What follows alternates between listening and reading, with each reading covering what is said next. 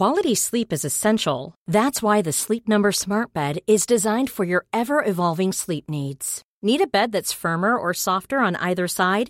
Helps you sleep at a comfortable temperature? Sleep Number Smart Beds let you individualize your comfort so you sleep better together. JD Power ranks Sleep Number number 1 in customer satisfaction with mattresses purchased in-store. And now save 40% on the Sleep Number limited edition Smart Bed for a limited time. For JD Power 2023 award information, visit jdpower.com/awards. Only at Sleep Number stores or sleepnumber.com.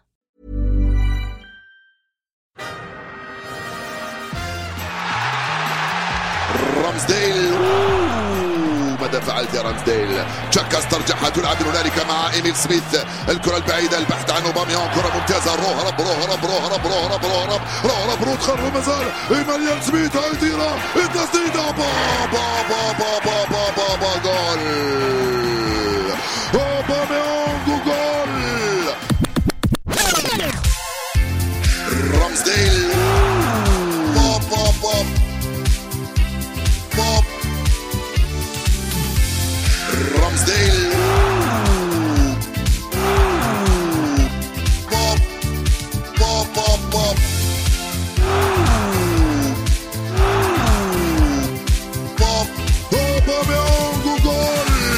This is Arsecast Extra. Hello and welcome to another Arsecast Extra as always with James from Gunnerblog. James, good morning to you. Good morning, Andrew. How are you doing? I'm okay. I'm okay. We've overcome some technical uh, jiggery pokery right there where everything that's been working fine for years, that, you know, changes. People make changes to things and they do so because I guess they're thinking, we'll improve it. But I like things staying the way they are when they work just fine. So. Yes. Pro- to hell with progress. Well, yes, in some aspects, certainly there are there are things where I think progress is necessary, but other things you just leave well enough alone, and it's okay, and it was working fine, and and now I'm going to have to figure out how to work it because at some point the new version will become the default version, and you can't use the old version. This is all very exciting stuff for our listeners, I'm sure. Yes. But, you know, we're here. That's the important. That is the important thing. How is your interlull going? It's fine. It's um, uneventful, I have to be honest with you. I've not been paying uh, a great deal of attention to the international football. Um, I didn't even watch the England game, really. They played Andorra. Uh, and I didn't get sucked into the Nations League final. I couldn't quite find it in myself. I thought it was amazing last night when I uh, discovered that there was an uh, well an. Is it an international tournament? Can we really call it an international Technically. tournament? Technically, it is with a, a final between who was it, France and Spain. Yeah. yeah I mean, that's right. Uh, that's a tasty game. Yeah, and there were semi-finals earlier in the week. I actually did see a bit of the Belgium-France semi-final, which was a really entertaining game. I think three-two to France Right. at the end. But uh, yeah, a tasty-looking fixture. What do they win? I mean, look, yeah, tasty looking fixture that I looked at and went, but I genuinely could not give a single fuck about this because what what do they win? In I think they get into League? the Champions League. Ah. I think, yeah, I think Didier Deschamps will lead France into the Champions League next season, the holy Right. grail of European football. I, I, I think they just get a, a little um, trophy a plaque. and maybe like a not a star on their kit, but like I don't know, an asterisk, you know, some sort of little symbol, a hashtag. Hashtag um, Nation Nations League 21. yeah, embroidered all across the back. I don't know. England got to the semi-finals last time round, um, and then went out. I mean, it, it's a, it's a curious competition. I suppose what, uh, what I would say is I probably prefer it to sort of the sheer pointlessness of friendlies, but what, like playing Andorra? Well, I mean that's the World Cup qualification. Oh, right. So, Yeah. the, what's the difference? Mm, who knows? I mean, England's World Cup qualifying group is quite mad. Um, I think they've got Andorra and the Faroe Islands in the group, so it's thriller minute stuff. Uh, but, but you know, Bukayo Saka scored. He did. That's you good. saw that. That's good. Uh, I, I'm I'm glad when he scores. Are you in any way uh, heartened by the fact that he was able to play 90 minutes for England because we, you know, we saw him towards the end of the Brighton game go down with a bit of an injury and then there was nothing more said about it. So I figured there was nothing else, uh, you know, going on right there, but. Yeah, Arteta did say one thing after the game where he said he's fine, basically. Um, he said, you know, it's it's not a, a serious problem. So mm. I always suspected he was likely to go away with England, and I think he's now scored in consecutive England games. Um, first Arsenal player to do that for a, a long time. Who, but, was, who um, was the last one? I don't know actually, uh, but I remember seeing a tweet from like Orbinho or Opta, you know, mm. one of these accounts uh, that made me think, oh, that is a little while. Who could um, it have um, been? Ian Wright, it, Alan Smith. Yeah, He's the youngest player to score in consecutive appearances for the England men's team since Wayne Rooney in 2004, and the youngest ever Arsenal player to net in consecutive games for England. But it doesn't say who the last is. It has to be Ian Wright, doesn't it? I think so. I'm trying to think of who else it could possibly be. Mm. Merson, maybe, or Parlour. But I, I, think let's let's take a stab at Ian Wright. Mm. Yeah. Okay. So uh, he scored. That was nice. Um, Thomas Partey scored. Thomas Partey scored a goal, all of his own making. Won the ball on the left hand side, drove in field, and uh, put it in the corner, like in the net, in between the posts and everything. Amazing. Amazing. Yeah. I was. He's got a good goal scoring record at international level. It seems he has. Uh, I think it was Charles Watts who did a tweet that said it's something like 11 goals in in 33 appearances. It's about one in three or something like that, yeah. Uh, which is pretty impressive. It is. Are, are, you surprised that he has so few caps? It seems like a low number of caps, doesn't it? Only 30 or thereabouts. Is that right? Mm. Yeah, it does seem really low. Um, I'm suspicious of that. Well, transfer really? marked Transfermarkt .co.uk says he's made 28 appearances for Ghana. Wikipedia 31 32. All, yeah. So they're there about 30-ish. 30 For a 28-year-old who's been around a long time, mm. you know, sort of broke into the Atletico Madrid team in like 2015 kind of time. I mean, that's yeah, that's uh, you'd expect more. Yeah, he Can't made his debut in 2016 aged 22 years, 11 months, and 23 days. That's the info that I have right here in front of me. So, but look, the main thing is the goal. So, are you hoping now that when he returns to Arsenal, he'll be full of goal scoring spunk, if you like?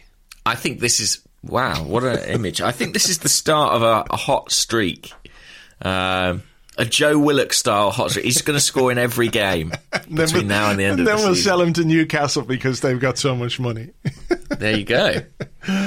We sold uh, Joe Willock too soon. That's what I've realised this week. I saw, We'd only held yeah, on till now. I saw people say that, but then chances are they might have set their sights elsewhere.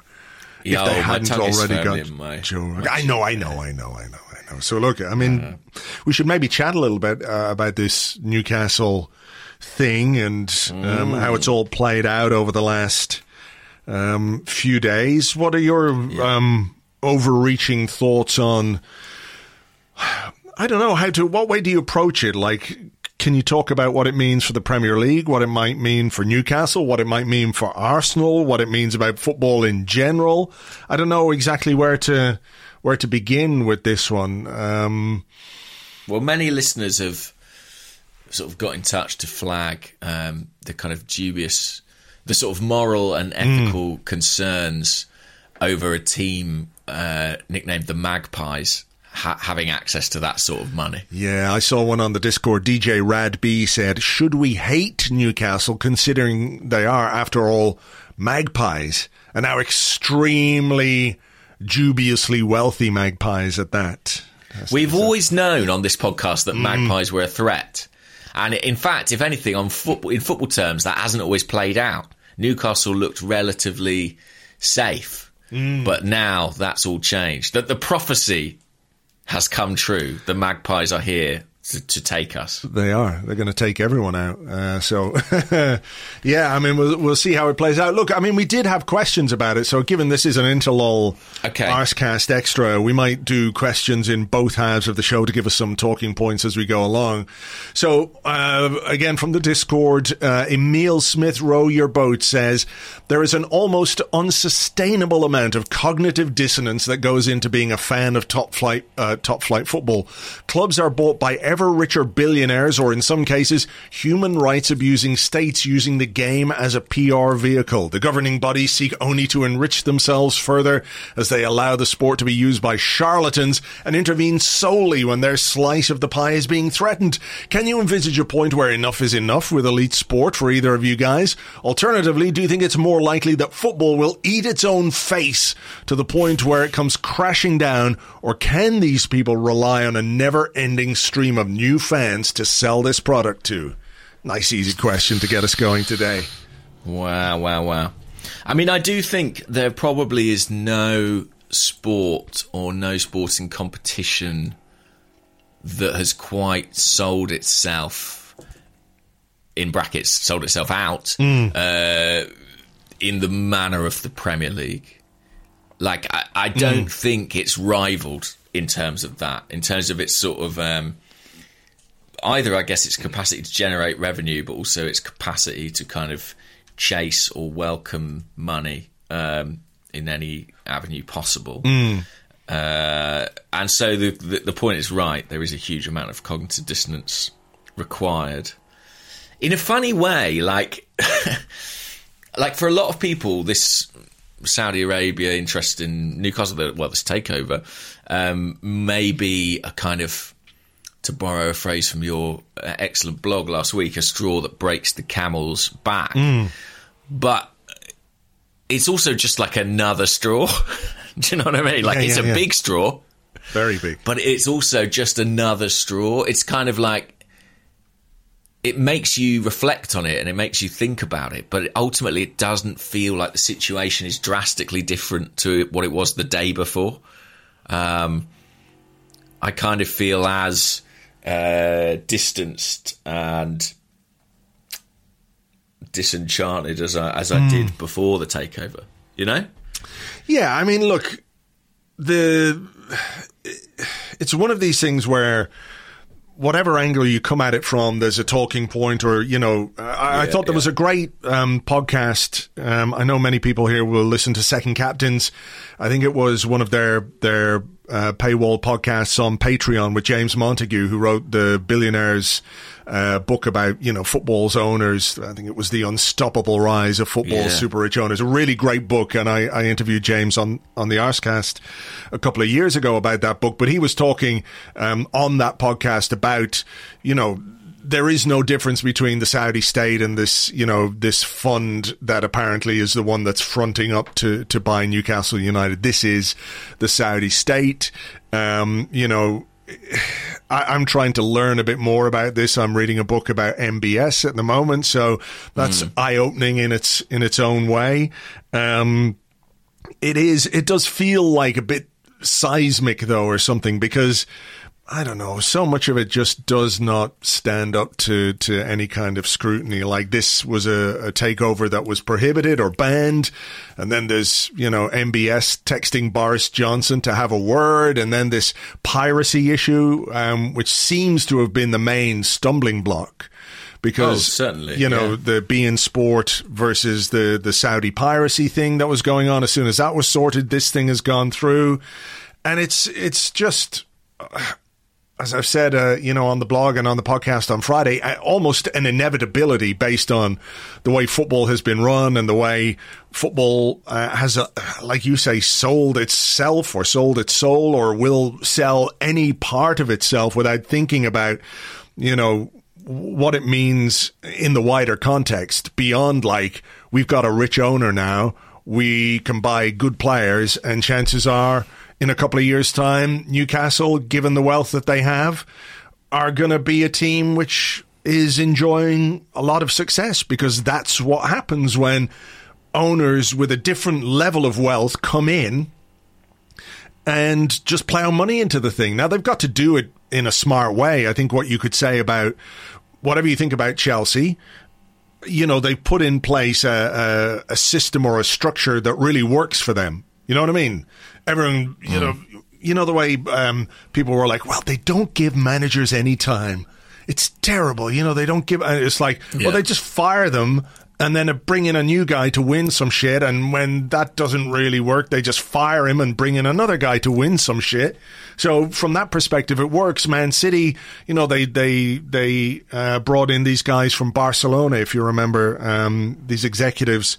Um, I don't know if there's any correlation between their arrival at Man City and, and Barcelona's decline, but you know they put in place very, very smart footballing uh, practices and structures at Man City and the City Group, etc., etc. So, but but each one of them had more wealth than the other. So Abramovich came in had more wealth than anybody else in the Premier League. Chelsea became a powerhouse. Man City's owners came in had more wealth than Abramovich, became a powerhouse, and it's impossible not to think that unless the people who run Newcastle um, are ridiculously inept or stupid that they're not going to be a Premier League powerhouse. And that is something that we are going to have to contend with over the coming years.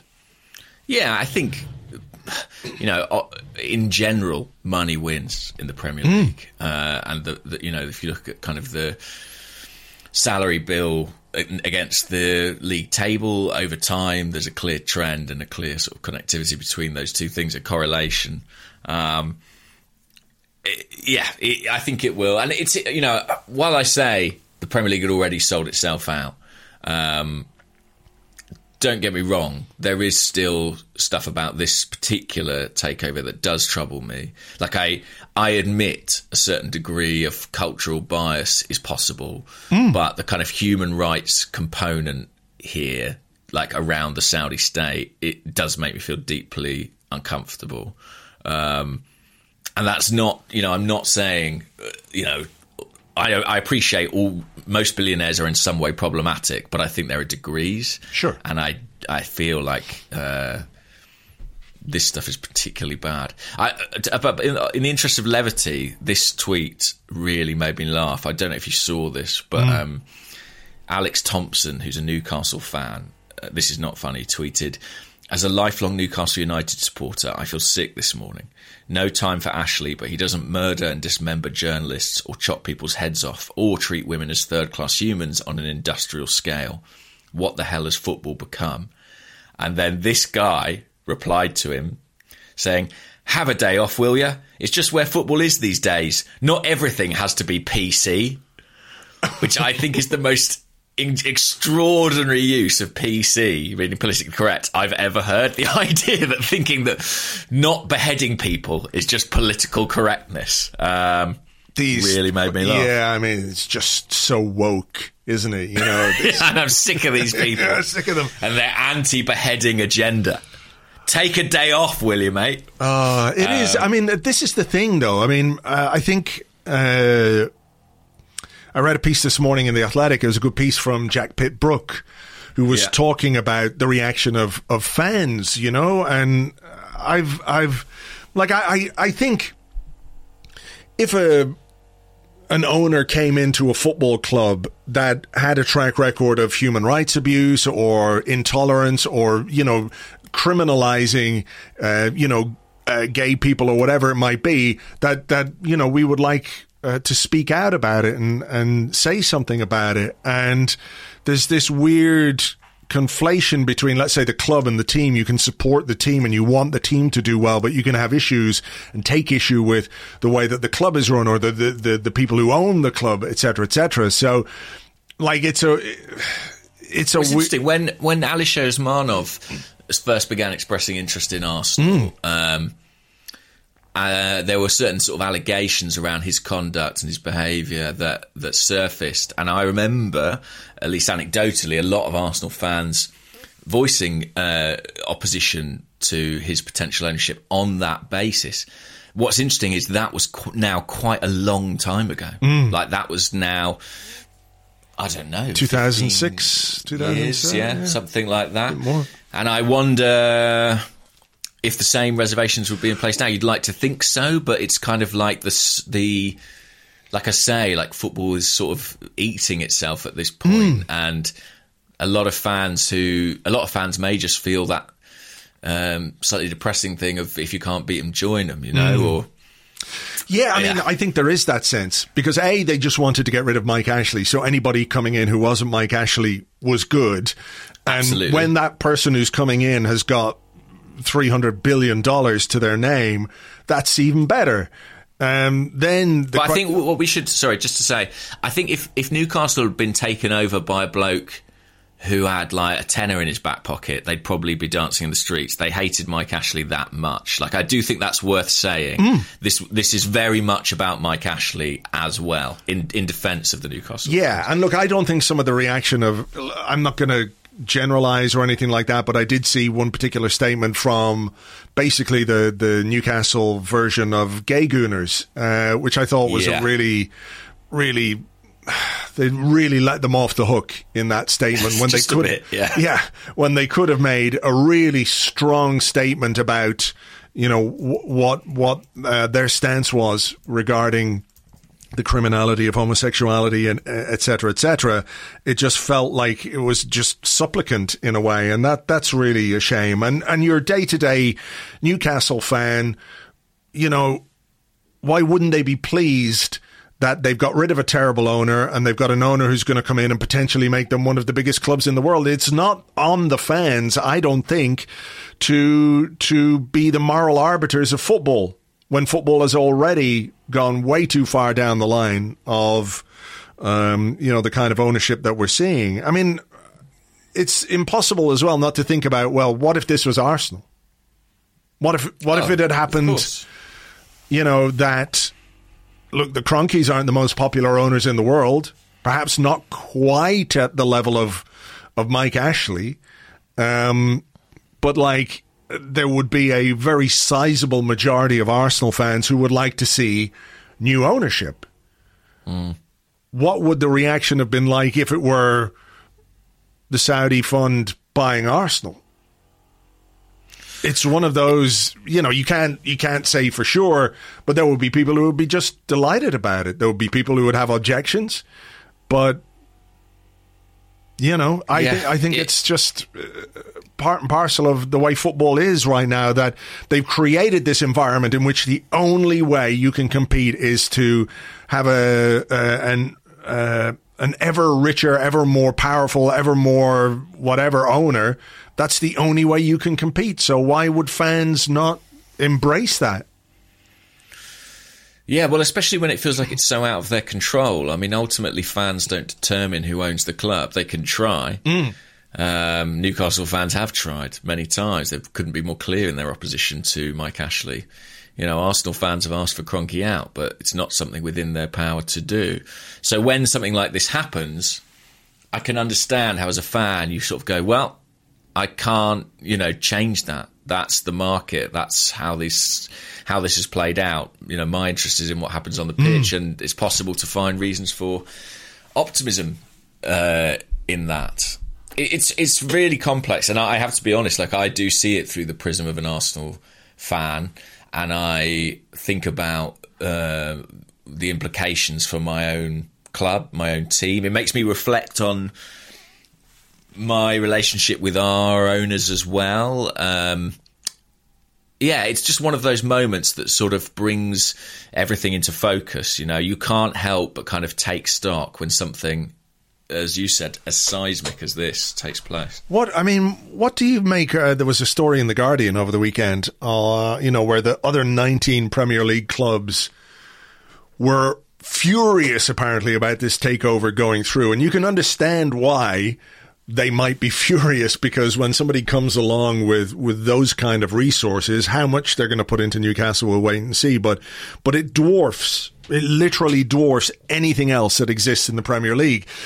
So I can understand why certain clubs might be furious or scared or worried about you know how this is going to affect them but i mean how does how does manchester city or chelsea in any good conscience object to something like this happening when this is just exactly what they did mm. but on a different scale because of the level of wealth But football clubs do this all the time. They're always trying to pull up the drawbridge, you know. Yeah, yeah, They're always trying to gatekeepers, yeah. protect, yeah. the power that they have accumulated, and you know, it's, it's it's partly what happened with financial fair play. Once everyone had gotten their foot in the door, they were like, right, we better have rules now to stop this happening in future, or indeed with the Super League. Hmm. Well, we're the big six, so let's close that off now. Um, and we'll just rake in that revenue if that's all right with everyone else.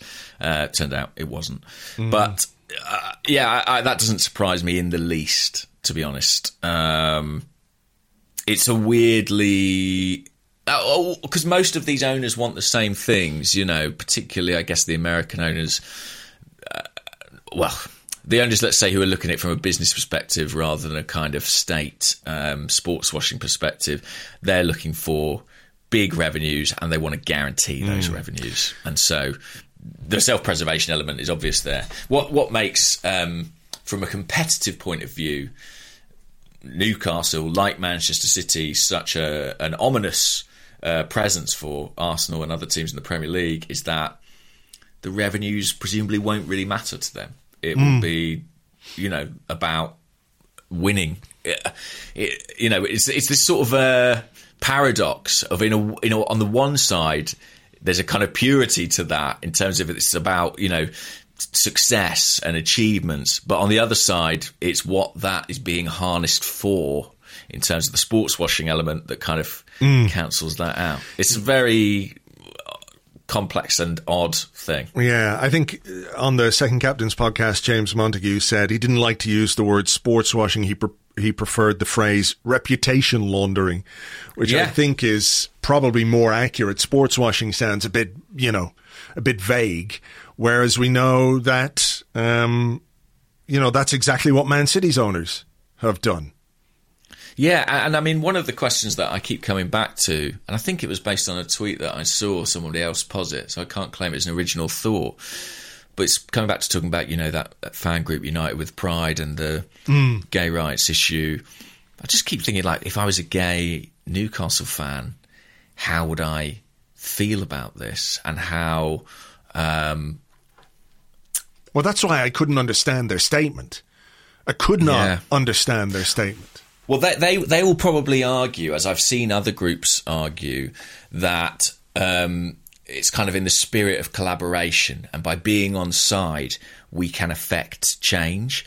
But I think that what the likely outcome is is that f- from a sort of west-facing perspective, we will see change and tolerance, but it won't change anything for I don't know, gay people living in Saudi. Do you know what I mean? Sure. It'll be a kind of it, uh, uh, along the lines of that reputation laundering. I'm sure they will play ball Mm. with our cultural values. D- yeah, Here. Newcastle Rainbow Laces all the way, but the Sure. owners, you know, are in charge Probably of a regime being where locked up. Yeah, yeah. it's Which uh, you know, it, I, I, I, obviously I bring my own sensibilities and my own uh, views to it, but yeah, I just can't. It isn't. I, I find it really difficult to kind of get my head around that. I have to. I have to say. What do you think it might mean in the short slash medium term for for Arsenal? Does it mean anything for Arsenal? I wonder. Obviously, you know, in time it's going to be another competitor, another big club in the Premier Yeah. League. You like, you know, we had the big two when it was Arsenal and Manchester United, and then it became a you know top four, and then the big six, and you know we might have a Super Seven or a fucking whatever eight. You know, eventually we're going to see perhaps a level of investment and, and ownership uh, wealth in the Premier League where some might argue that it, it creates actual competitiveness between these super, super, super rich clubs. Like, um, you know, it's it's when you look at what's happening in Spain with Real Madrid and Barcelona and the troubles that they're facing and, and the loss of the big stars. You know, Messi's not at Barcelona, Ronaldo's not at Real Madrid. Um, you know, they have this history to them, but not perhaps the star quality that they used to. Um, you know, more and more the Premier League is becoming the the the sort of the home or the the, the destination for the richest owners, and ultimately that's going to mean the best players. Um, yeah, but I, I, I think with the dissolution of the Super League, I think the Premier League. I think I said this at the time. The Premier League can be the Super League, uh, in my opinion. In terms of its, you know, global appeal and attracting stars and all those things. Um, the problem for Arsenal, of course, is are they part of that elite group? Um, and you know, there's four Champions League places. There's going to be at least in the very near future, at least at least seven teams looking for those, maybe more. You know, if you think about teams like Everton, who have access to significant resources, um, there may be others I'm forgetting as well, but. Yeah, I think I think it's inevitable that Newcastle will be a competitor. I, I'd say within a few years, that's likely. Um, because Arsenal, it's not like we're at the summit right now. You know, we're we're catchable, we're vulnerable in some ways. Yeah, I mean, even if we do well, we could be treading water in, in mid table. Um, you know, an optimistic outlook might be that we have begun a project at a time when it might be like the right time to do it, if you know what I mean. Because when Chelsea, um, when Abram- uh, Abramovich came in at Chelsea, nobody Yeah. was really expecting anybody to do that. Nobody had considered that kind of ownership, and we'd embarked on this stadium project, and all of a sudden, the way that you could compete had completely changed. So rather than have a big stadium that you fill with, you know, extra season ticket holders and extra corporate and all that kind of stuff, it now didn't really matter what size your stadium is. I mean, Chelsea could play in a 20,000 seat stadium. It would make no difference to, you know, um, how competitive they were because the resources are not coming from what they generate. It's coming from who owns them. This time, I just wonder if maybe, and I realize is a very glass half full outlook on things, that if the transfer market is going to get another distortion, mm. which I think it will with Inflation, Newcastle. yeah. Yeah. and it, you know, PSG did it when they, you know, when they spent 200 million whatever on Neymar, all of a sudden that becomes like a benchmark figure. So if Neymar is 200 million, well, this guy, he's not as good as Neymar, but maybe he's half as good. So he's 100 million. It's like all of a sudden Coutinho is worth 150 million. Of course, he never was and never would be, but the transfer market is distorted by the top end, the deals that are done right at the very top. And I think that is going to happen again when Newcastle come in and start throwing money around because what are they going to do? They're going to bring in a new coach. They're going to bring in new players. They're going to have to make like a marquee signing or two, right?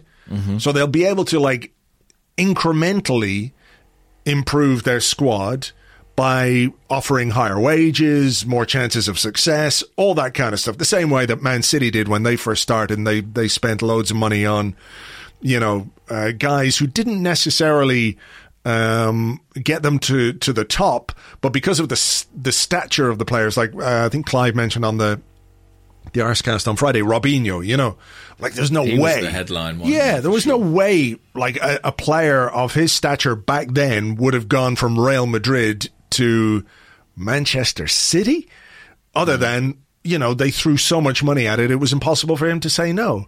So that's what they'll do, I think, and I think the Premier League transfer market might get distorted again when Newcastle come in and start throwing money around. So from our perspective, to have built at least the bones of a, a new squad, young players, young English players, who I think will get more and more inflated now because of because of what Newcastle will do. Maybe, maybe, maybe the timing was was okay, assuming we can make this squad work. Yeah, I hope so. I hope that's the case. I mean, I suppose you could also make the point that it's um, a case of kind of the game changing on Arsenal just as they settle on a strategy. Yeah, You know, yeah, they- yeah. 2006, they went with the stadium, they went with the long term view.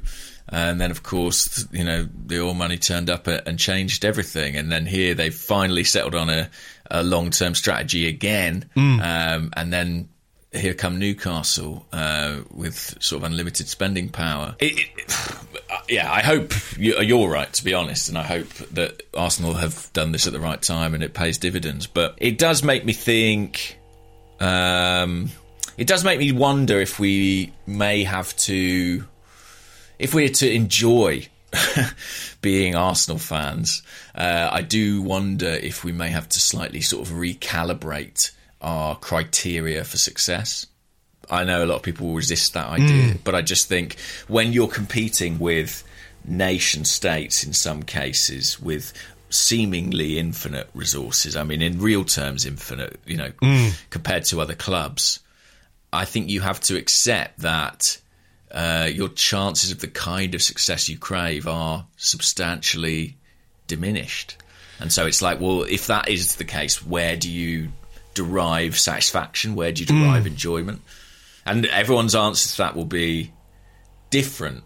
But um, like for me, I really like, for example, the, the strategy that the club are implementing, and I think that you know I'm really excited to see the development of this young players, and I love the new sort of found connection that seems to exist between the players and the fans. That seems to be something that's fostering.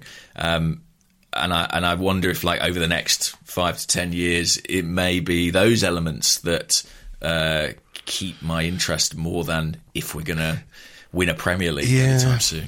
Isn't it weird though that like Arsenal spending 150 million pounds on young players kind of feels, in the context of what we've just been discussing, vaguely pure in terms of in terms Yeah. of like how football is spent the perceived. most in We transfer fees. Exactly, we spent more than anyone. We spent some fucking money, and at the same time, we're looking at Newcastle and thinking, well, they're going to spend a load of money. You know, not that we're looking down our noses at that because that's just inevitable. Every club does it. They're just going to do it on a on an industrial scale, I think. But but in terms of trying to build something or organically, if that's the right word, you know, it is uh, it is a weird thing to consider, given you know what we've done is just spend either a billionaire's money or a billionaire has helped finance the club to to uh, have that kind of liquid cash to spend.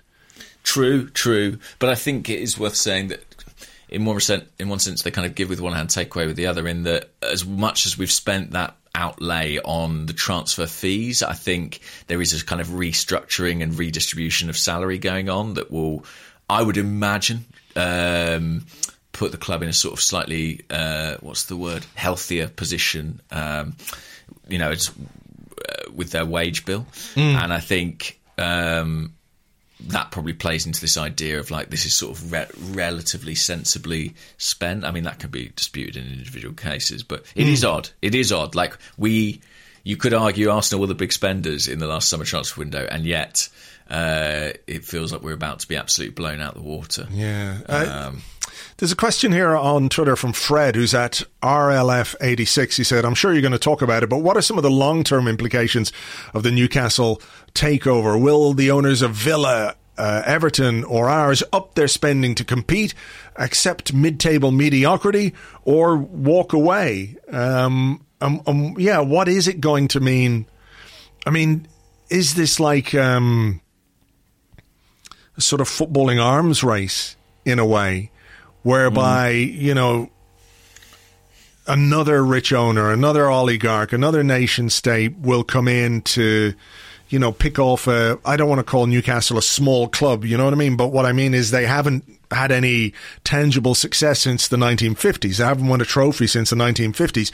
Huge support, huge fan base, big big stadium, all of that kind of stuff. So the the the the framework is there, but an underperforming club, I think, is probably what I what I should have said. You know, does that make these clubs more attractive? Um, you know, are, are is it possible that you know clubs like Arsenal, maybe even Liverpool, to an extent, could become like second rate? Is that that's the wrong way of saying it, but pushed out of this conversation that exists, you know, when it comes to being truly competitive. Yes, I think that is possible. I think that the hierarchy will inevitably shift. And we're kind of already seeing that, you know. We've both we- we've all seen what happened when Chelsea came in and Manchester City came in and uh, what happens in the short term is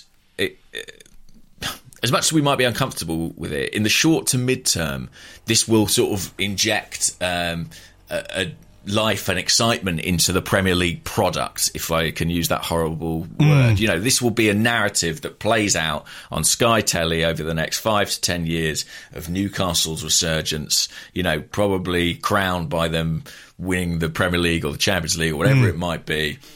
And it will be framed as there's another competitor in the mix. This is the strongest league we've ever had. You know, it's not just a big six, it's a big eight or something now. Yeah, yeah. Um, and I think we'll only see the uh, dangers of the kind of dominance they may be able to exert in the longer term. You know, uh, if you look now, the consistency with which Manchester City and Chelsea are right up there is beginning to be uh, a little concerning, alarming, and that's sort of quite a few years into those developments. So I, I think.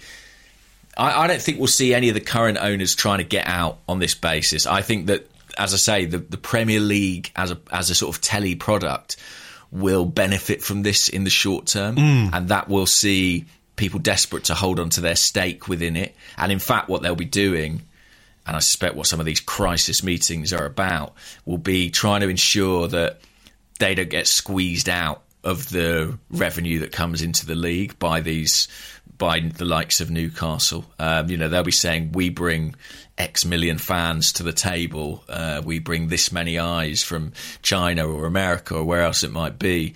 How can that be reflected in the money we take if we're not in the top four? Say, Yeah, well, I mean, there, there is that conversation that's been going on for a long time about you know the biggest clubs wanting a bigger uh, portion Yeah. of the of the you know the the revenue um, from foreign rights and all of that kind of stuff. And I think at least the one thing you would say about the way the Premier League money is is divvied out in that sense is that it's equal to all the clubs. Whereas I know that you know big clubs like Arsenal, like Manchester United, like Liverpool have been lobbying hard in the past for a bigger slice of that pie. Perhaps because they thought stuff like this was going to come along.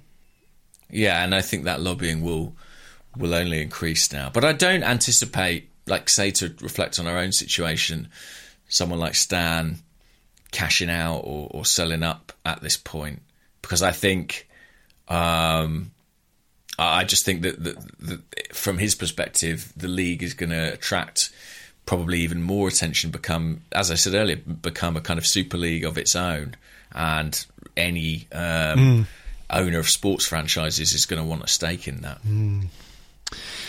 It's a mad one, isn't it? It is a mad It is one. really mad, and it and it, and it definitely. I mean, I can't lie. You know, ab- uh, amidst all the ethical concerns and my worry about the game, you know, I did just have this sort of feeling in the pit of my stomach as an Arsenal fan of like, well, we, you know, that, We're from a competitive perspective, yeah. Like we we could really easily get kind of squeezed out here, and then it sort of becomes about, as I said before, like what does, you, you have to. I mean, listen, there are there are fans who support teams up and down the country who've never won a thing in their lives, you know, and, uh, for whom that is their bread and butter. But it's such a shift for us, having been at the top, having been at the summit at the sort of turn of the millennium. Um, two decades on, to be looking at the situation thinking like, well, we might get, you know, we might have our Leicester year where we win the league, or we might win a few cups, or might sneak into the top four. But in terms of dominating English football, I do think that's probably gone right now. Yeah, I mean, I, dominating is such a a big word, you know, but, but being Yeah. being competitive and having a chance at least to to sort of mix it with you know what you consider the traditional big boys. As Liverpool, United, Chelsea in recent years, Man City, of course, um, you know, but it all feels increasingly artificial. I have to say, um, and that's that's maybe again something we're all going to have to to reckon with to some extent or another. And you know, what do you get from it? Do you get enjoyment from it still? Do you not? Is there, you know, there would be something very exhilarating and exciting and rewarding. I think if you know if we could be a competitive team doing it the way we're doing it. And again, mm-hmm. I realize that is by spending a lot of money, but also with a clear footballing strategy. It's not like we're going out to buy Galacticos to to No. you know mix it with the big boys. So if you can, if you could grow something, you know, albeit you've spent big on the ingredients. Um, if you could grow something that becomes really competitive, I think that would be that would be very enjoyable. You know, at least to be um, what's the word? You know, competing with and up there with these guys who have those resources, who are bolstered by endless, endless billions in their bank accounts. Um, to mix it with those guys doing it the way we were doing it would be great fun, I think. Yeah, I and don't get think- me wrong. It can happen, and sometimes it will happen. It will probably depend on us getting an awful lot right. yeah. you know, almost nearly everything right. Uh, but I think inevitably that will that will happen. I mean, the other the other sort of thing, it will happen from time to time. I mean, what what my worry is is that over time the trend will be so much in favour of these infinitely wealthy clubs. Uh, but I'm sure there will be seasons and occasions and spells where we do threaten that and we do find ourselves in the mix and that will be thrilling because I suppose what you can cling to if you're not winning things as an Arsenal fan is you know do I believe in the way we are doing things? You know do I am I excited about the players the style the project? Um basically, I think being a football fan is tolerable if you believe that things might be better tomorrow. Uh, and what Arsenal are doing right now enables that belief. And I think that's of critical importance. It's yeah, it's going to be fascinating to see how it all plays out. Um, Yeah. Yeah. Anyway, look, there's going to be plenty more to come on all this, I'm sure. Uh, so look, I mean, I mean, the other thing on. is just in the very short term. I mean, you know, Newcastle, they're not going to turn this round in one January transfer window. No. So it will take a little bit of time, and there may be some teething problems as they inevitably figure that out and, you know, buy the wrong player for too much money. And Hmm. so maybe it's also imperative that Arsenal try to capitalise on their kind of head start while they can. Um, agreed. Yeah, so you know, it, it brings. Although we've got a kind of long, mid to long term project here, it brings the short term into very immediate focus too. Okay, well, look, uh, short term is uh, coming up after the interlull, but um, I think we can save discussion of much of that until maybe Friday on the Arsecast then. But now we'll take a break, will we, and um, do some more questions in part two. Yeah, and we've even got questions that aren't about Newcastle. Wow. Okay. somewhere. Yeah, We'll be- exciting times. we'll be right back.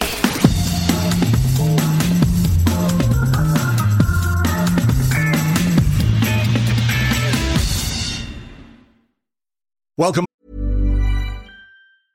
Quality sleep is essential. That's why the Sleep Number Smart Bed is designed for your ever evolving sleep needs. Need a bed that's firmer or softer on either side? Helps you sleep at a comfortable temperature? Sleep Number Smart Beds let you individualize your comfort so you sleep better together. JD Power ranks Sleep Number number 1 in customer satisfaction with mattresses purchased in-store. And now save 40% on the Sleep Number limited edition Smart Bed for a limited time. For JD Power 2023 award information, visit jdpower.com/awards. Only at Sleep Number stores or sleepnumber.com.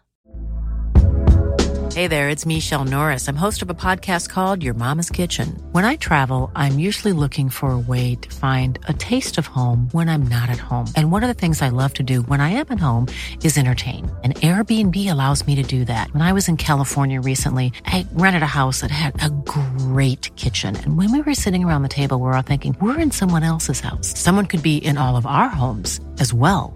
If you have a home, but you're not always at home, you have an Airbnb. Your home might be worth more than you think. Find out how much at airbnb.com/slash host. Back to the Arsecast Extra. This is part two where we answer questions that you send to us on Twitter at Gunnerblog and at Arsblog and also on the Arsblog Discord chat server, which you get access to if you're an Arsblog member on Patreon. You can sign up if you like. Patreon.com forward slash Arsblog. James, you said you've got questions that aren't about Newcastle. So how about you kick off with a question that isn't about Newcastle? Uh, okay, yeah, why not? So, uh, what about this one from the Discord and Blade? Uh, I don't know if it's the, the vampire. or just- Yeah. And Blade says, after watching Phil Foden for England the other night sit a bit deeper in midfield and ping balls all over the pitch, do you think this is something Odegaard could replicate? I thought it was super effective. Um, I mean, he has the passing range. He kind of did it against Burnley, right? Yeah, I mean, I think it's difficult to say exactly because it wasn't necessarily a brilliant performance from from Arsenal on the day. We won, but he was obviously put there to kind of do that. I'd have to go back and look at his passing stats against uh, Burnley to see how effective he was in there or wasn't. Um, I mean, I think he's certainly capable of it, and we've talked a bit about the absence of Granit Xhaka and you know how that might impact the um, uh, you know the formation and the way that Mikel Arteta sets up his teams. So yeah, I think he's a little bit different to Phil Foden, but definitely in terms of his technique and his passing range, he could do that. He could definitely do that. He's a hard worker as well. I'm just going back to look at the pa- uh, player statistics. Same. I'm, I'm just having a look. So he was Arsenal's best passer on the day, 52 of 62, uh, 84% basically pass completion, 33 of those in the opposition half. So basically half in the opposition half, half in his own. Um, And his. I'm just looking at his sort of pass selection. His most frequent pass actually was Gabriel, which tells you quite how deep he was playing. Um, Receiving or giving or playing too. p- playing to Gabriel. Wow. Yeah. 10 times. But I guess because he was often receiving that he came deep to receive the ball, maybe back to the opposition, you know. Yeah, yeah, back yeah. to the fullback. Um, he also played nine passes to uh, Bukayo Saka. So it wasn't like it was, you know, it, it was sort of heavily weighted towards Gabriel. But interesting nonetheless. Um, Hmm. I, I think he can do that, actually. I think he. I thought the way he played against Burnley was really interesting. I mean, there's sort of been a bit of debate about was it a 4 3 3 3 or 4 3 3 3? That would be the 4-3-3-3, formation. If we can get that on the pitch, that would really help. Um, or a 4 1 4 1. I felt at times it was almost, you know, diamond shaped with uh, Odegaard and Smith Rowe either side of Partey or him and Partey on a slight slant. I think it's a possibility. I think. Um, Sambi Lokonga, you know, was picked for the Brighton game in that role.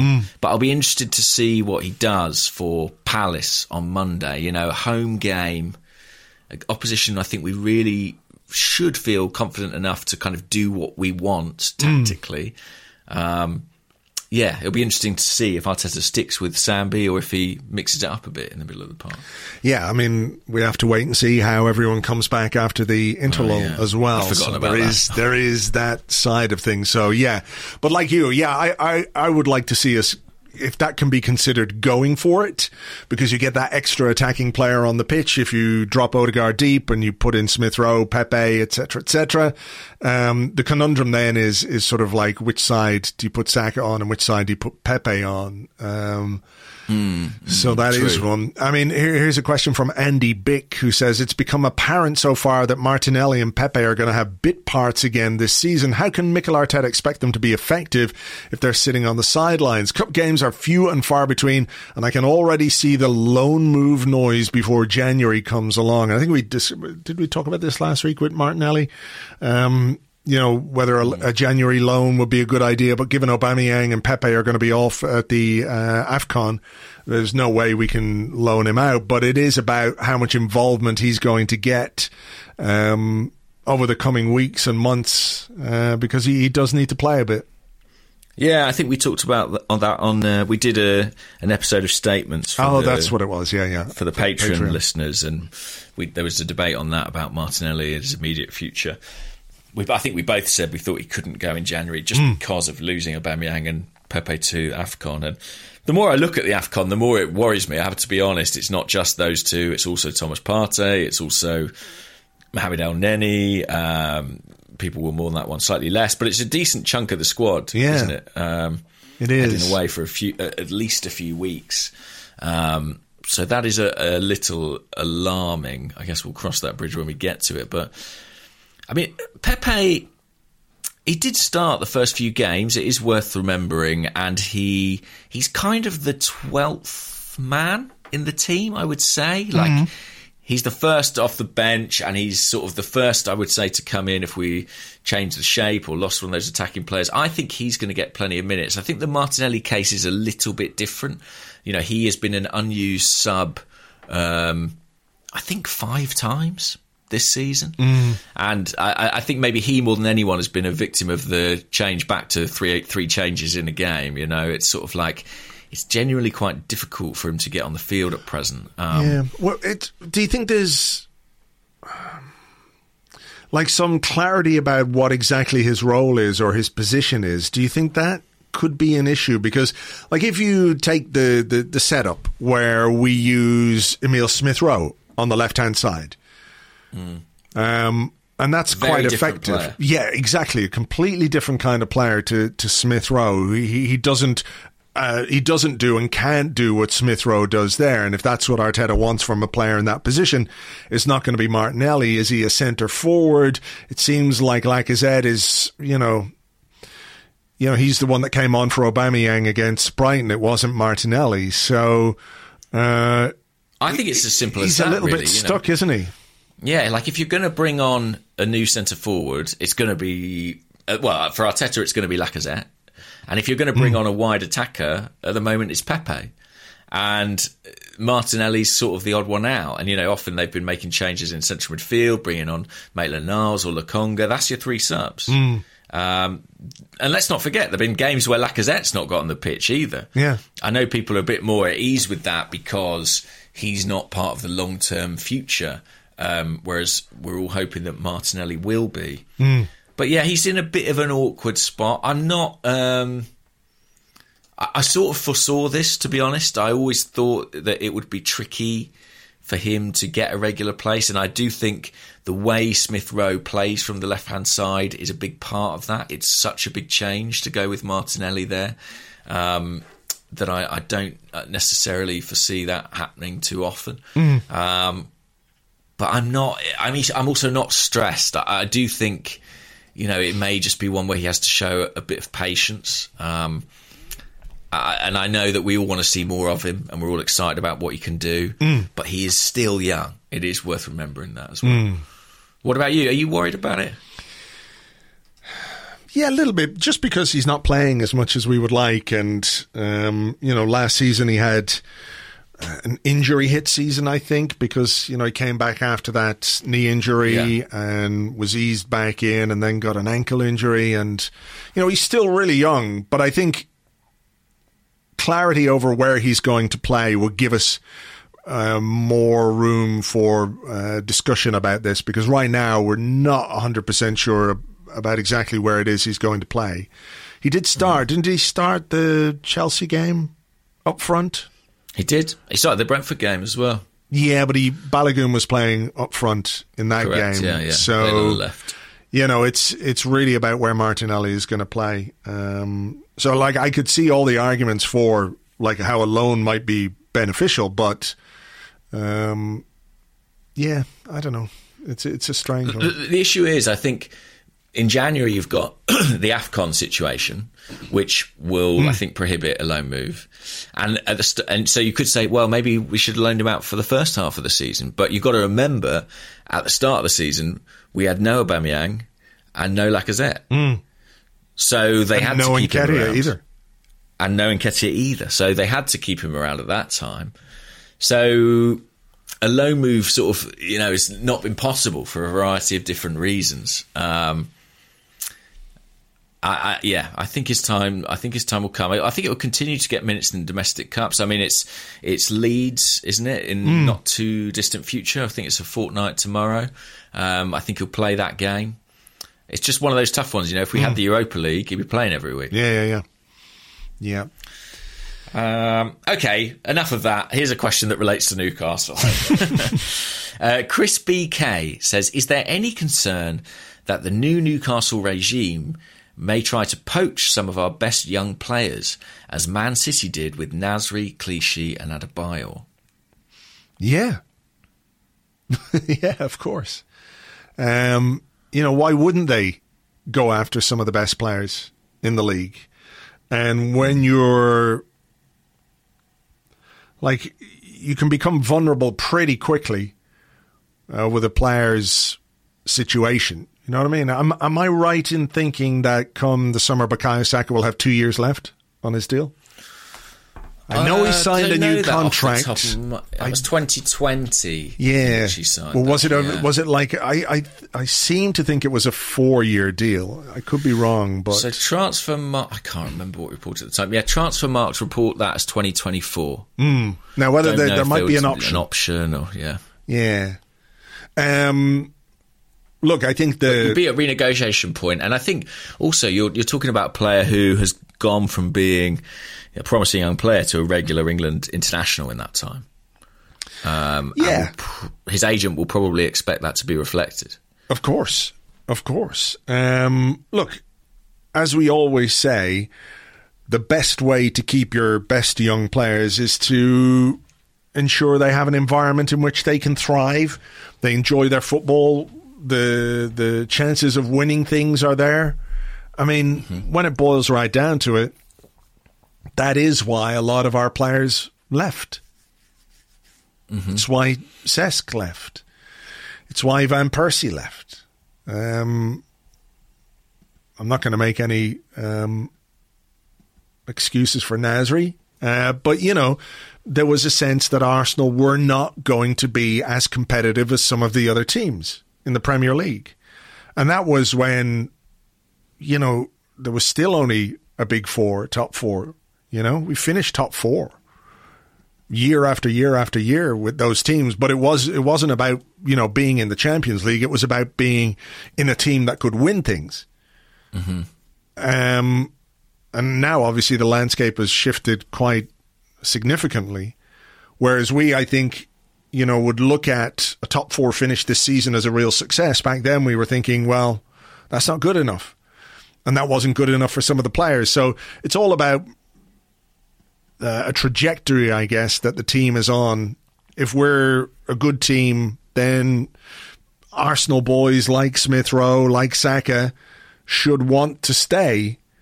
But if the team is underperforming and somebody comes in with big money transfer fee, big money in salary, and an almost ironclad guarantee that you're going to be playing for a club that could compete for the Premier League and will be in the Champions League, etc., etc., you're pretty much screwed.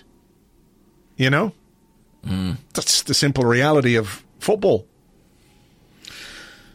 I mean, it's interesting in the question the players mentioned Nasri, uh, Clichy, and Adebayor. I mean, by the time at least two of those went, I'm thinking of Clichy and Adebayor, it wasn't mourned too much by Arsenal fans. In the short term, do you think uh, the presence of Newcastle United may um, make for a kind of willing buyer for some of the players we we might not want to keep?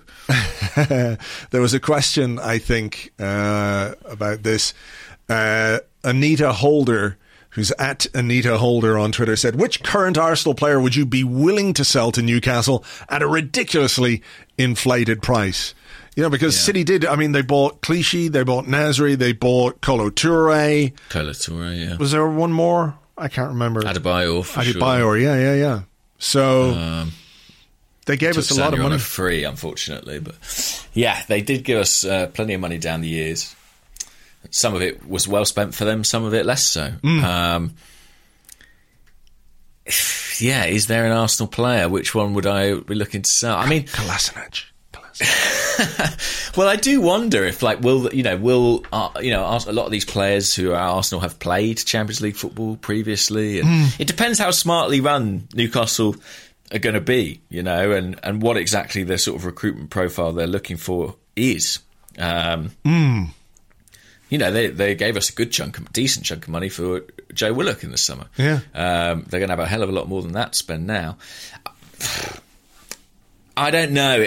I think in a lot of cases it comes a bit late. You know, like if this had happened with Saudi Arabia, say in the summer, then someone like Lacazette, for example, you think, okay, may would they be interested in a you know guy who's played in the Champions League for Lyon and played for Arsenal and but but I think with six months left on his contract, you're not really going to get the uptake there that you might otherwise. Um, also, I, I worry about you know while it might be good in the short term, you know you get a few quid off them in exchange for some players that help them on their way up. Um, it's only in the short term, right? In the long term, they're still going to probably blast past us.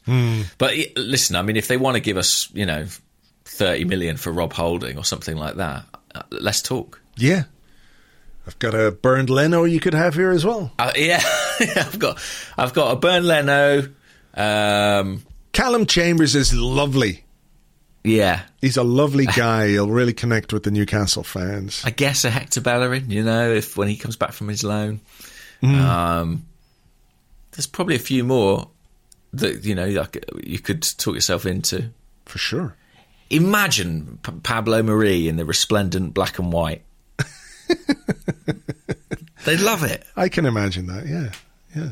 Uh, they just need to be convinced. Uh, do you have any? I, I tweeted the other day that I've got this sneaky feeling that Newcastle will will will go for Harry Kane as their kind of um, Yeah, I saw your saw your Marquee. tweet. All right, I saw your tweet. I mean, it wouldn't surprise me if they tried, but it would really surprise me if he went for it.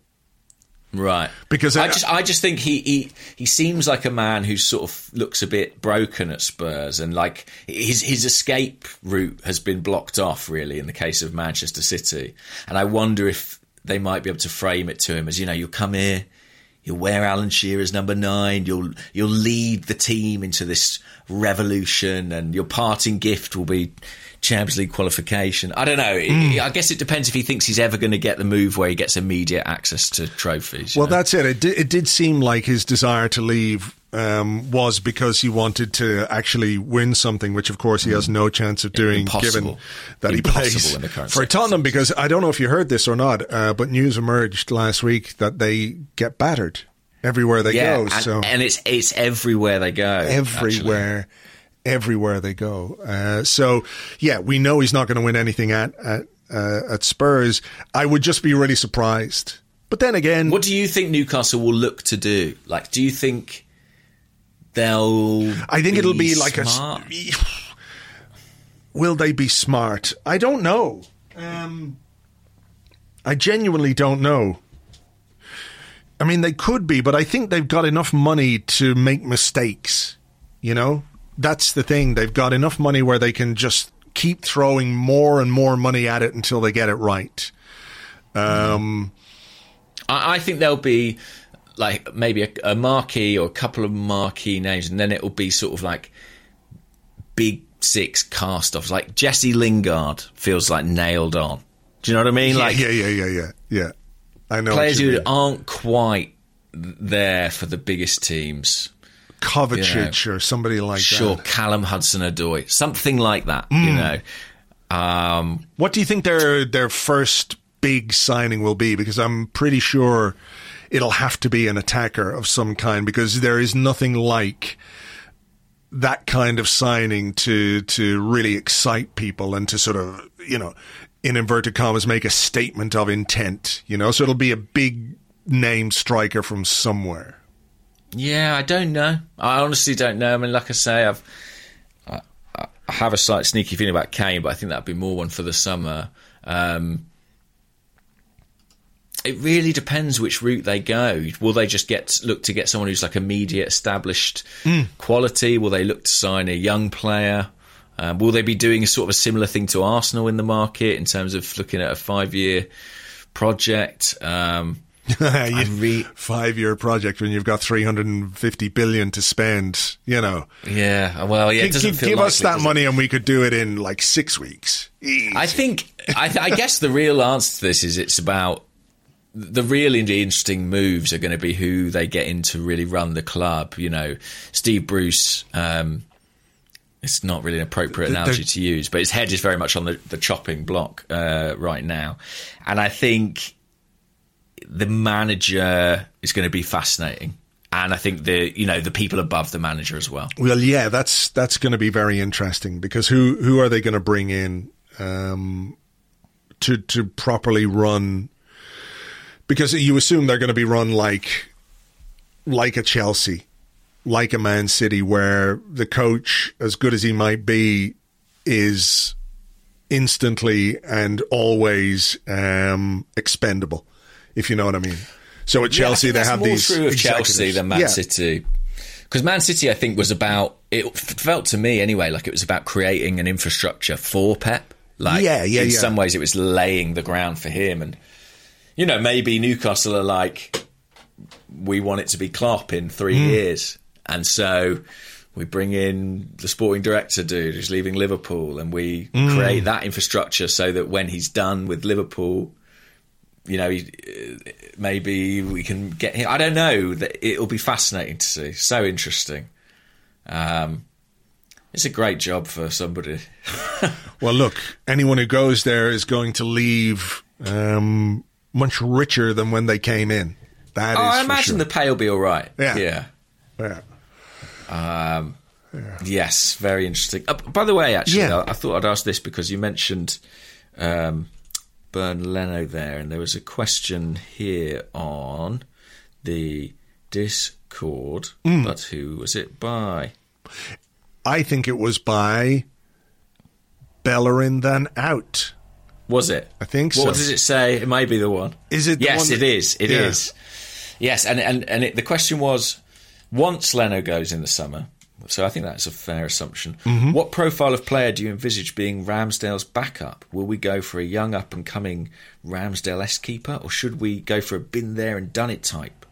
And who would be your first, second choice? That's a really good question. I suspect it would make more sense to have that kind of. If Ramsdale has firmly established himself as the number one, and given he's what twenty three years of age, and will have plenty of years left ahead of him, I think you do probably go for that more experienced goalkeeper, the classic number two type. Your your Adrian, your whatever you know. I can't even remember the names, but everyone knows the kind of profile of, of player I'm talking about where there's Stuart Taylor. yeah, exactly. Richard prob- Wright. Yeah, exactly. Those guys. Probably a loose end still. Stuart Taylor. Um, still at it, I'm sure.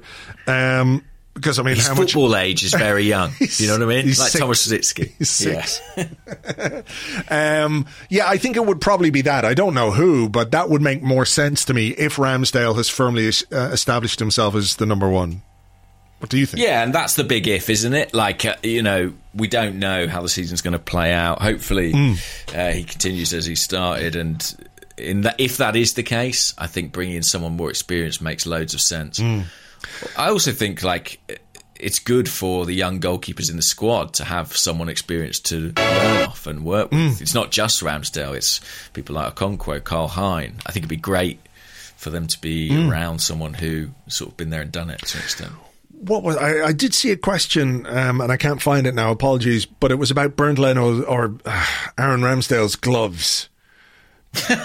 Do you find them Yeah. slightly creepy, bit Yes, disturbing? They're- I think they're Adidas, are they? I Um, don't know. And uh, they're sort of like a predator glove, you know, like they're kind of they've got like grippy bits all over them, Mm. but they are slightly alarming. They sort of have the look, you know, when people wear those socks that have toes. Oh yeah, you see people. Don't people do long distance running in those kind of things? Yeah, yeah, they do. I saw someone run past me in them the other day. Actually, Yeah, I know. They're gross. I spat at them for good measure, but I, uh, yeah, it's they're they are slightly odd. They're sort of um, and they're and they're sort of tight to his hand. You know what I mean? It's like They're almost uh, reptilian. reptilian. That's exactly it. They're a bit like uh, what was that film about the woman who uh, she falls in love with a kind of lizard man who lives in a cage. It was out a couple of years ago. It might have been Oscar nominated. It sounds brilliant. I've got no idea what it is. Uh, Do you mean the man who lives in the water? yeah, the man, No. the Shape of Water. Yeah, the Shape, of, water. Yeah, yeah. Yeah. Maybe it's just his first step into transitioning into a being who can live in the water. Well, do you know that his nickname is the Lizard, Aaron Ramsdale? Why is why is that? Well, he was asked about this the other day on, in I think it was a video with him away on England duty, and that they were asking about nicknames, and he was like, obviously Rambo, Rammers, Rami- but also Rami all the Ramerson. Sheffield United boys, Rammy, Ram Ram. Yeah. Uh, but he said all the Sheffield United boys call me the Lizard, and he was asked why, and he said, "Oh, it's because I've always got my tongue out in photographs." But I don't know. Is it because they know that those gloves are in fact not gloves, but just the start of his skin transforming into some sort of agile goalkeeping reptile? Do we do uh, uh, uh, you know when a player gets a physical and they go through their medical, etc., etc. Do we check for tails? Maybe he's got Do a we- tail. yeah. Do they do some sort of DNA test to be like, is this man a mammal? Are we sure he looks like a goalkeeper? Are we sure he's a mammal? Do you remember the TV series V?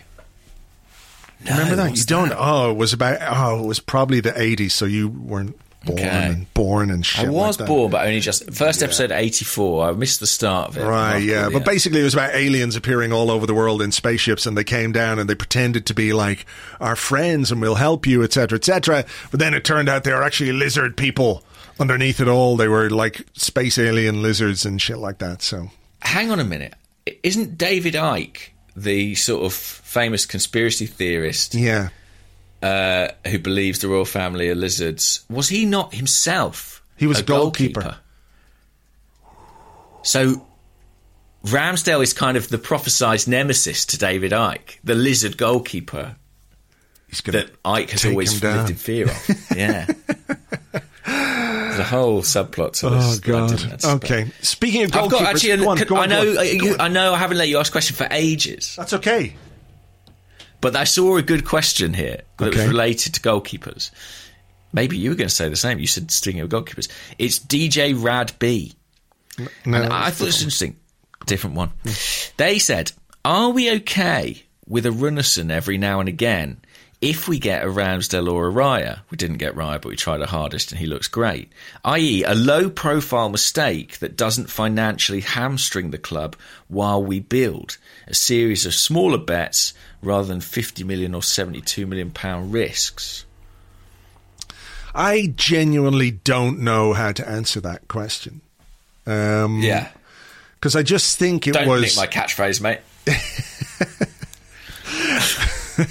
I, I think it was just a, a, a circumstance, wasn't it? Given everything that had happened with Emi Martinez, mm. and like, I, I still don't think it was. I don't think I'm okay with it because it was just a bad signing. He wasn't Yeah, good I- enough, you know. I don't think you can really excuse those kind of signings, even if you know it was temporary, even if it wasn't exactly what we wanted to do. It still reflects on your your your work, you know. Yeah, I see the point of like if you can't get your main target, is it better to hmm. do something that's just expedient and inexpensive? But I would sort of argue no. Like if you like if Arsenal weren't going to get Raya last season, then Ramsdale moved last summer hmm. For 18 million, less than we've paid this summer. Yeah. Like, so I kind of feel like if you can't get your number one target, go for number two. Don't go for number, Number 300 yeah. just because it's cheap. and because the goalkeeping coach knows him well, yeah. yeah, kind of. Like, I, and I think ultimately what happens in those situations is you get stuck with a player you can't really move. And I, and I, Hmm. I also think that like if Runarsson ends up back in the squad as like third choice goalkeeper or something, it's not a disaster. But that's because that player never plays. Like you can maybe apply what this question suggests to goalkeepers, to backup goalkeepers. But I th- I'd say any outfield position, mm. no, definitely don't do that mm. Because they'll have to play. Yeah, exactly. Uh, you know, goalkeeper is quite specific, and we were desperate, but I, I still think we, we could have done better.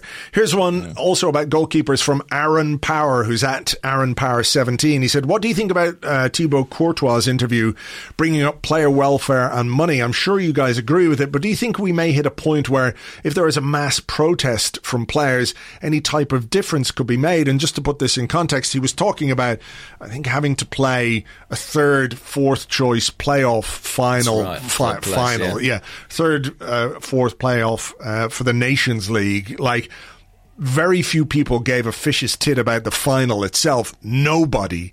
Nobody cared about third or fourth, and his point was that this is just another game on the telly. They can sell the rights for it. It's a money based decision.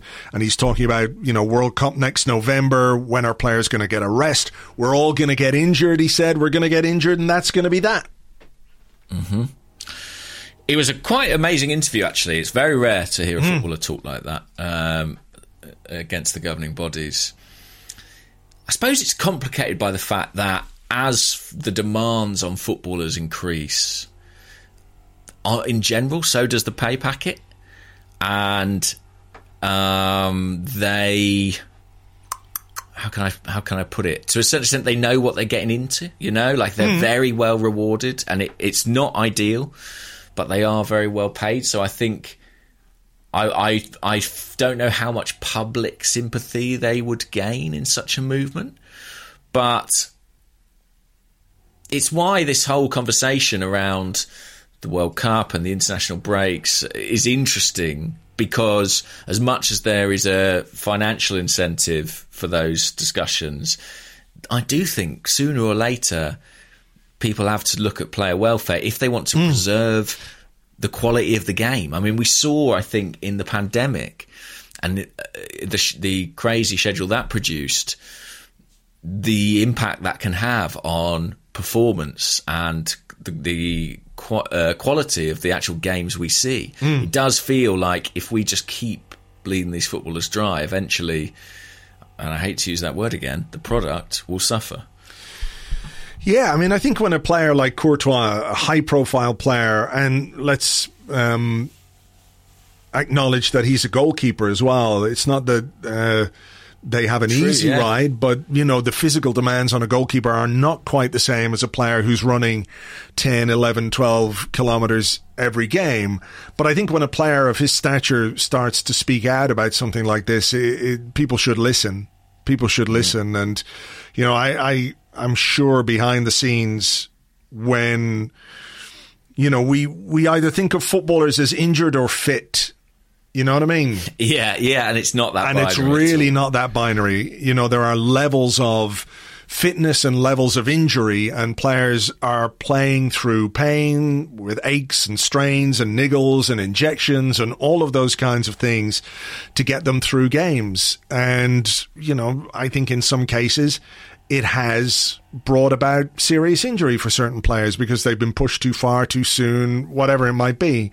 Um, but when someone like Courtois speaks up about this, um, you know, the World Cup every two years, a European Championship every two years, you know, it's, you- you've got to listen to the players and the quality of the football that we get as fans, as TV viewers, as observers from far and wide. You know, if that diminishes, then eh, you know the game itself becomes less attractive, and then you've less reason to have a World Cup every two years. You know, so you, you've got to find the balance. I just think I do think it is ridiculous now, though. Um, you know, there there doesn't appear to be any substantial time off for players to recharge their batteries. Like you say, they get well paid, they're very well well rewarded. You know, the kind of money that you know a lot of people out there will think, well, who gives a shit if you get a hamstring strain? You still get paid. Who cares about you? You know. But um, at the end of the day, they want to do their jobs to the best of their abilities. And I think um, I think at some point there might be uh, a coming together of players who are saying, no, you know, enough now. We have to have a certain amount of mandated rest every season because, you know, they're going away and playing like three international games in these international breaks sometimes, you know, so. It is crazy, but it's a debate that's been going on for a long time, and so far there hasn't been any kind of solution. And I think you're right. I think it would have to be the players that would to sort of make a really concerted effort um, to change that. This uh, was a really important question from Al Wayne, who's at Al Wayne seventy five, and Al says, "Why is it impossible to say Ben White's name without saying Ben?" You know what? Do you know what he means there? I know exactly what he means. It just white. He's a first name wrong. plus surname guy. Yeah, first name. Yeah, he is because even when I'm writing the blog, sometimes, you know, you it seems wrong just writing white because normally White. what I would do, my convention would be to use somebody's full name first. so if I'm talking yeah. about. You know, the first time I mention Pierre-Emerick Aubameyang, I will say Pierre-Emerick Aubameyang, but afterwards just use his surname, as is Mm. the custom, like Theo Walcott, and then it becomes Walcott, whatever it might be but it doesn't seem quite right with, with Ben White. I don't know what it is. It's the one syllable name. I think it might just be that the shortness of the syllables. like if um, he was called Benjamin White, would yeah, we be be calling dropping that Benjamin. We would, wouldn't we? He'd just be White. Ben White. I wonder. Yeah, like I wonder if that will wear off over time. Do you know what I mean? Like, will will we start calling him White, Whitey? You know, Yeah, I don't know. White. I'm trying to think if there's anyone else in the Arsenal squad that applies to to quite the same extent. I don't think it does. No. I don't think it does. I mean, obviously there are players who are determined to be known by just their first name, like Thomas or Gabriel. Gabriel, Cedric, but Ben White. Maybe it'll always just be Ben White. Maybe you should have Ben White on the back of his shirt. To be honest, bit of extra revenue for the club. Yeah, a few extra letters in each one. Yeah. Um, but yeah, it's odd. Now I'm going to think about that every time we say Ben White for Ben the White. remainder of us doing this podcast. We'll just keep calling him Ben White. Or do we Yeah. try and bring about the change by just calling him White? White. It feels horrible though. It feels does. wrong. And calling him Ben just feels too familiar. I don't know. Yeah. I can't call him. Who might call him Ben? So We don't know him. Yeah, Ben did well there. No, No. White did well there. No, yeah, Ben White did well. Yeah, that sounds right. that's it. Ben White. Ben Forever. White. Ben White forever. Okay, here is a question from. ba, ba, ba, where is it gone now? Um, JD, who's at J Desai twenty five. He said, with Jack training with us, rumors with regards Ox and Ramsey not playing much for Juve. If you were forced to get one of them back to Arsenal, who would you choose and why? I mean, the Ox thing has got to be the most ludicrous thing I've heard in a long time. Do it all. Get the band back together. I say. Um, bring Thomas Rosicky out of retirement. you know. I, I. Well, first of all, I'm really glad that uh, the club have reached out to Jack and you know given him this opportunity, somewhere to train, somewhere to study his coaching badges.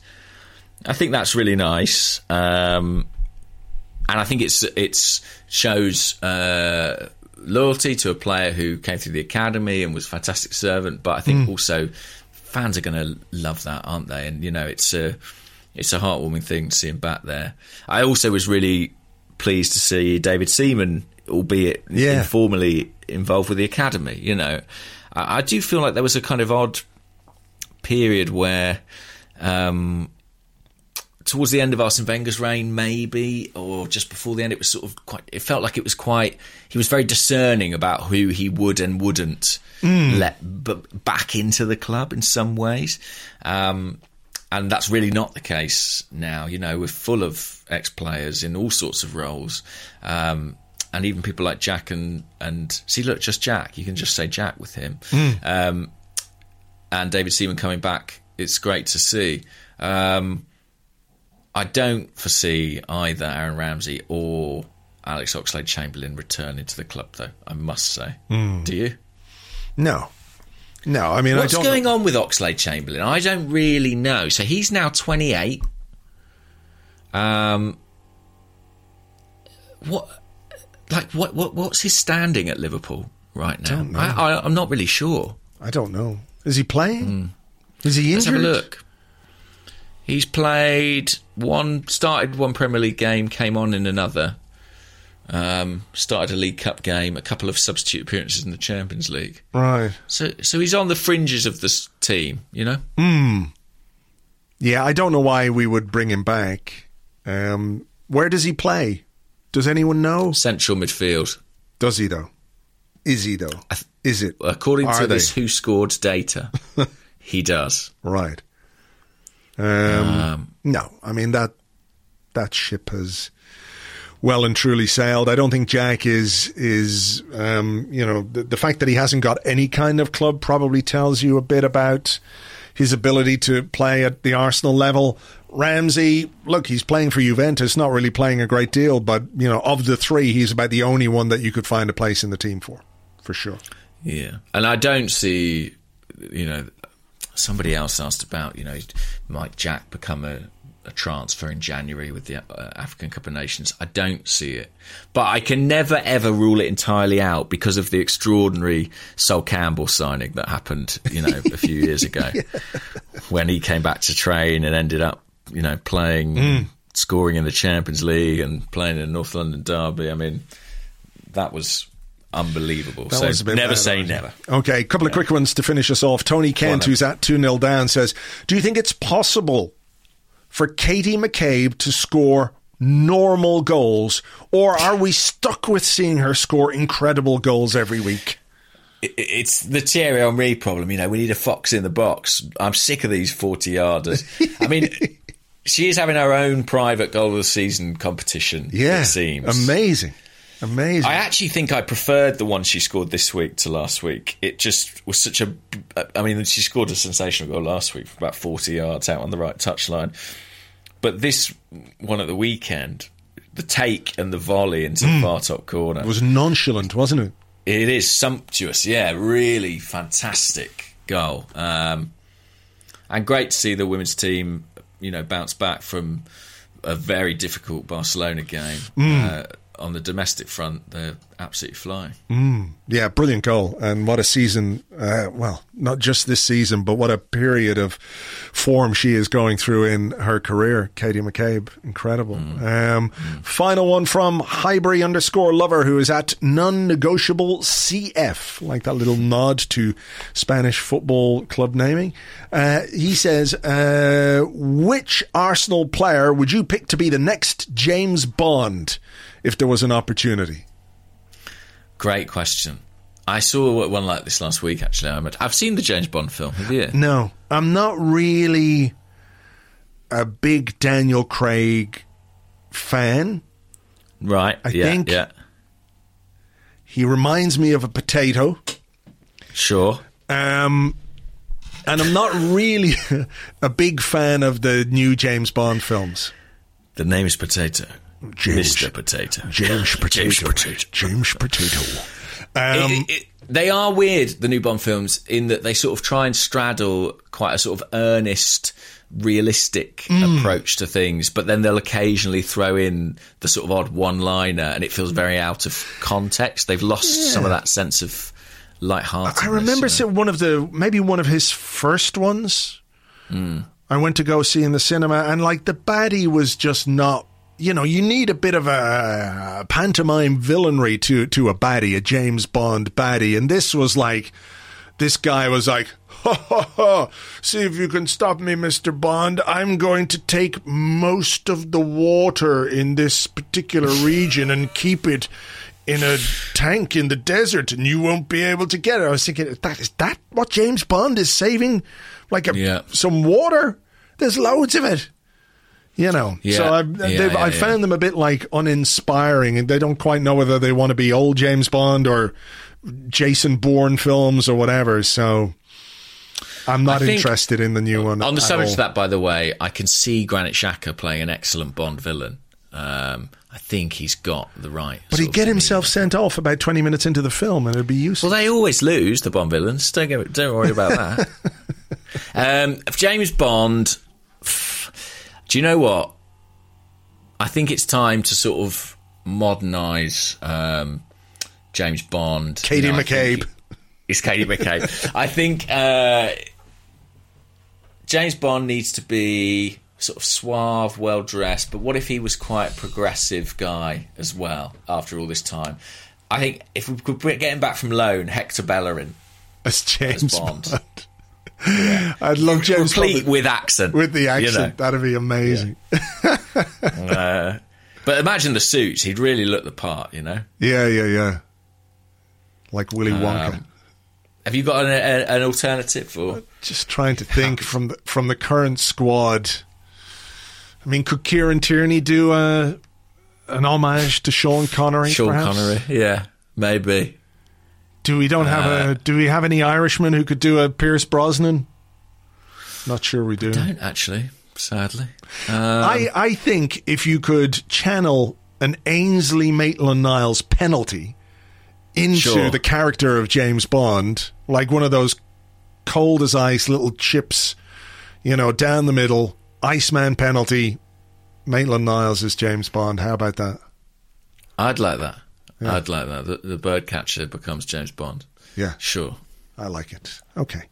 Well, look, um, let's leave it there. Um, there is still an interlull. We don't play again until Monday, so we're going to have to do next week's Arsecast Extra on a Tuesday. Okay. Good idea. Yeah, good idea, because we'll know what's happened in the game against. Yeah, that'll be easier than just guessing. Yeah, to be honest yeah, with you. yeah, yeah, yeah. When uh, we come face to face, with goes well. Patrick Vieira, of course. So that's an interesting dynamic to that. But look, we'll talk more about that during the week. Um, we'll leave it there for now. Thank you as always for being here and for listening. And uh, um, goodbye. I think is what I'm trying to say here. We'll catch you on the next. Yeah. Bye bye.